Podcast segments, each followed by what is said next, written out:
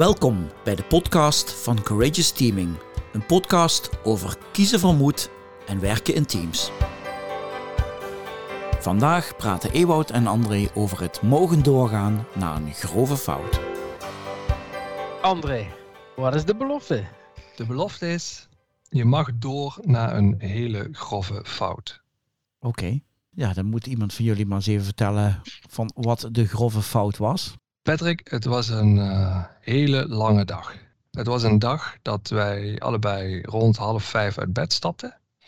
En een dag uh, dat we de trein in gingen en uh, aan de andere kant van het land een spannende bijeenkomst hadden. En we wisten ook dat we weer terug moesten, want op het eind van de dag hadden we nog een tweede belangrijke spannende meeting. En die eerste spannende meeting, um, die, dat, dat was bijzonder, omdat Ewert en ik daar allebei in zaten. voor het eerst was één van ons een deelnemer en de ander was de coach. Dus dat was echt een nieuw experiment. En het andere was, we hadden daar iets te presenteren. We waren gevraagd daar iets te presenteren. In dit geval heeft Ewert dat gedaan. En dat vonden we ook super spannend of dat voldeed aan de verwachtingen. Want daar waren best wel wat verwachtingen over. Dus we waren echt ja, in, een voor ons spannende meeting. En die meeting die, uh, die, die was afgelopen zo rond het middaguur. En daar gingen wij ongelooflijk voldaan weg. Klant tevreden, wij tevreden. Blij terug naar de trein, terug naar Maastricht. Dat, dat was hoe de dag begon. En ik dacht, deze dag die kan gewoon niet meer stuk. Dus dat was het, het eerste van die dag tweede gedeelte van de dag. Einde van de dag. En, en die tweede meeting ging eigenlijk ook lekker. Mooi team, mooie klus die in het verschiet lag. Bekenden van ons, veel vertrouwen over en weer. Dus, dus mooie kansen. En nou, zo, zo, in de avond, ik, ik pak de tas in, klaar. Ik sta recht op en zat met mijn gedachten alweer in de trein. En toen zei een van de deelnemers van... jongens, willen jullie even blijven zitten? Ik wil even iets kwijt. dus, dus we bleven zitten. En en, en die, die hele goede bekende die zei: een van jullie podcasts, die heb ik beluisterd. En daar herken ik mijzelf in. En ik ben daar niet amused over. ik herken mezelf en, en de manier waarop jullie daar praten over, over, over mij en over ons, die vind ik gewoon nou ja, onacceptabel. En ik zeg bij deze de samenwerking met jullie op. Jullie hebben me gewoon diep geraakt, diep gekwetst. Nou, ja. En gelukkig uh, was Ewout de eerste die, die een reactie gaf. Uh, ik was echt een beetje van, van de wap. En nou ja, nog een beetje natuurlijk ook excuses aangeboden en, en dat het niet de bedoeling is. En, maar je, je, zie, je zag aan de andere kant van de tafel dat, dat iemand echt tot op het bot geraakt was. Wat deed het met jou, André, op dat moment? Ja, ik, bij mij komt het altijd later, Patrick. Dus toen ik in de trein zat, bij mij moet het altijd even in de processor. En, en, en dan zeg maar een, een, een een, uurtje later, dan, dan bedringt het pas echt heel goed tot me door. Ik ben toen s'avonds, heb ik die, uh, die betreffende podcast nog drie keer denk ik teruggeluisterd. En ik dacht, chips, chips man, die man heeft gewoon gelijk. Dit is gewoon niet goed, dit is gewoon echt niet de goede toon. En uh, ik was echt een zakkenas. En uh, ik heb uh, die hele avond, ik kreeg het gewoon niet meer aan mijn gedachten. En dat is mijn, wat we geleerd hebben, is dan doe even niks. Dus dat heb ik ook gedaan totdat ik mm, ging slapen, laat in de avond. En toen heb ik toch nog een berichtje gestuurd van, ja, weet je, ja, je hebt gewoon gelijk. Ik, ik baal ervan. dezelfde woorden als net, ik krijg het niet uit mijn hoofd. En ja, bied je onze excuses aan. Uh, dit, is, dit is niet alles uh, wat jij ervaren hebt, is precies niet wat wij willen. En uh, ja, dat. Ja. En, en, meer kon ik even niet doen. En ik dacht ook, weet je, we houden op met die podcast. Ik ben er helemaal klaar mee. terwijl ik eigenlijk, het is een beetje zeker mijn lust en mijn leven ook om het te doen met jullie. Maar ik dacht, weet je, als, als, als, als wij mensen zo pijn doen, dan.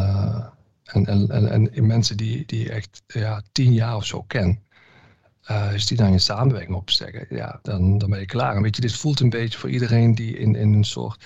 Ik kan me voorstellen als je in de zorg zit en dat een patiënt de samenwerking niet opzegt, die jou een vertrouwen gegeven heeft, een vertrouwen genomen heeft. Uh, en uh, die zich daar totaal niet in goed, goed behandeld voelt, goed bejegend voelt. Zo, zo voelde ik mij. Ja, eigenlijk was het een ontzettend mooie podcast. Ik heb ook natuurlijk ook nog eens een keer teruggeluisterd.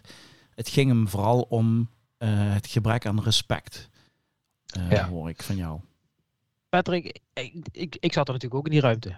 Ja. En ik, ik, ik denk, uh, waar André aangeeft van uh, bij hem heeft het wat tijd nodig om te processen. Ik krijg in één klap dan een verschrikkelijke kou over me heen. Zo'n, zo'n, uh, ik denk dat daar het woordje koud douche vandaan komt. Dat, dat gevoel in één klap. En het moment dat hij het uitsprak, moest ik terugdenken aan een paar van die zinnen. En toen dacht ik, die in die podcast terugkwamen, die schoten door mijn hoofd. Ik denk, potverdorie, hij heeft waarschijnlijk gelijk. Als hij, al, al, en ik moet het terug gaan luisteren. Maar op dat moment maakt zo'n soort gevoel van, dus, van schuld en schaamte je meester over je. En dat, ik vroeg me af, wat is dat nou? Hè?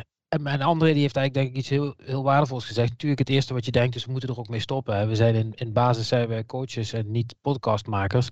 Dat doen we eigenlijk vanuit de intentie om onze lessen iets, iets breder te kunnen delen. In de hoop dat mensen er, hè, waar wij niet direct mee samenwerken, er ook iets aan hebben. Maar ja, het respect wat klanten moeten voelen bij ons en uh, de betrouwbaarheid die ze bij ons moeten voelen, die moet natuurlijk wel op de voorgrond blijven staan. Het mag nooit ten koste van die twee gaan. En dat is daar wel gebeurd. Ja, en dat is, dat is een heel, met anderen is echt een heel pijnlijk gevoel. Als je daar even mee geconfronteerd wordt. Ja, ik, ik luisterde hem ook terug, Ewout. En ik had precies zoals jij, ik dacht, weet je, klanten die naar ons toe komen hebben een uitdaging op zijn minst gezegd, of een, of een issue. En uh, als je je issue op tafel legt, dan mag je op zijn minst van coaches verwachten dat ze rust hebben voor je en begrip. Want je neemt al een enorme stap door, uh, je bent al heel moedig door jouw issue met anderen te delen. En te zeggen, ik heb hulp nodig, kunnen jullie helpen? En als wij dan in een gedeelte van die podcast dat onderuit halen, dan heb je echt iets fout gedaan. Ja. We maken die podcast met de intentie om van hele concrete situaties die we meemaken, een waardevolle les uit te trekken die misschien wel ook anderen aan het denken zet. En, en wat wij proberen, de kern is om het wel bij concrete situaties te houden, onze eigen ervaringen in plaats van abstracte theorieën. Tegelijkertijd wil je iets maken wat ook gewoon leuk is om te luisteren. Een beetje luchtig is, uh, ja, waar wat emotie in zit. En uh, ik denk dat wij ons soms, dat is hartstikke moeilijk, net even door die leukigheid en die luchtigheid over die balans heen laten trekken. Waardoor je misschien het kunt interpreteren als, alsof het een beetje sarcastisch is of het lacherig gedaan wordt. En dat is natuurlijk het laatste wat je daarmee wilt.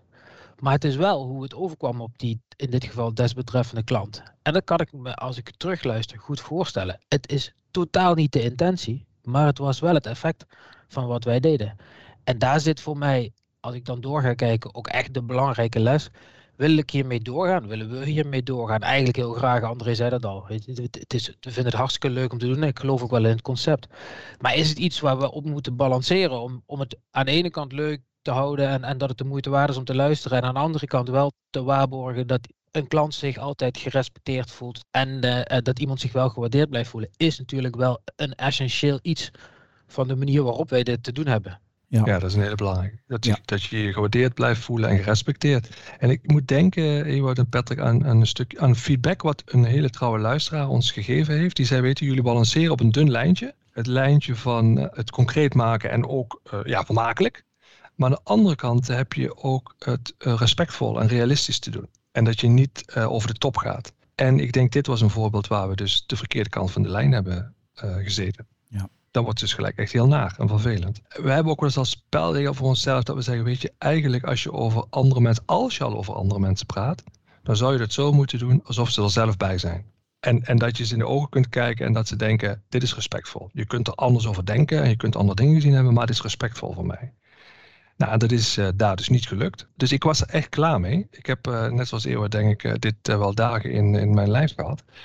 En uh, gelukkig, een dag geleden zat ik zelf in, in de trainingsbanken.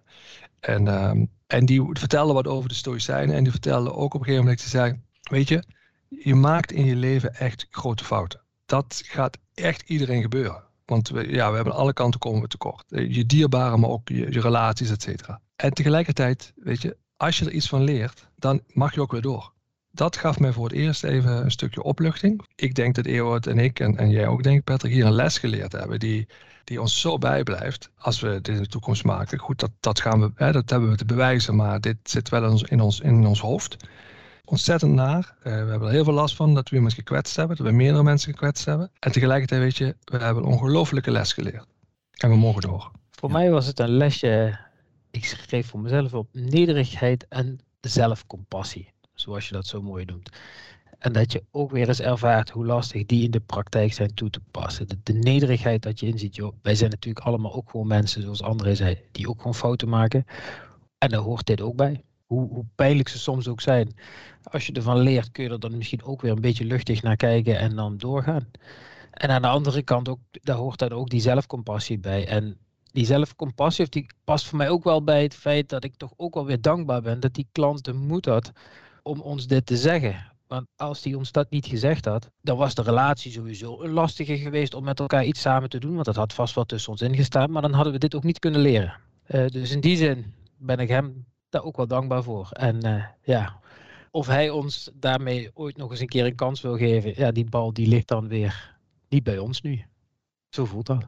Wat, wat ik me ook weer ging beseffen is, de meetlat waarmee ik mezelf bij de maat neem, is mijn meetlat. En daar mag uh, wat compassievol uh, mag daar wel in. En daarmee doe ik niks af aan, aan de fout die we gemaakt hebben. Zeker als je er wat van leert, dan mag je weer door.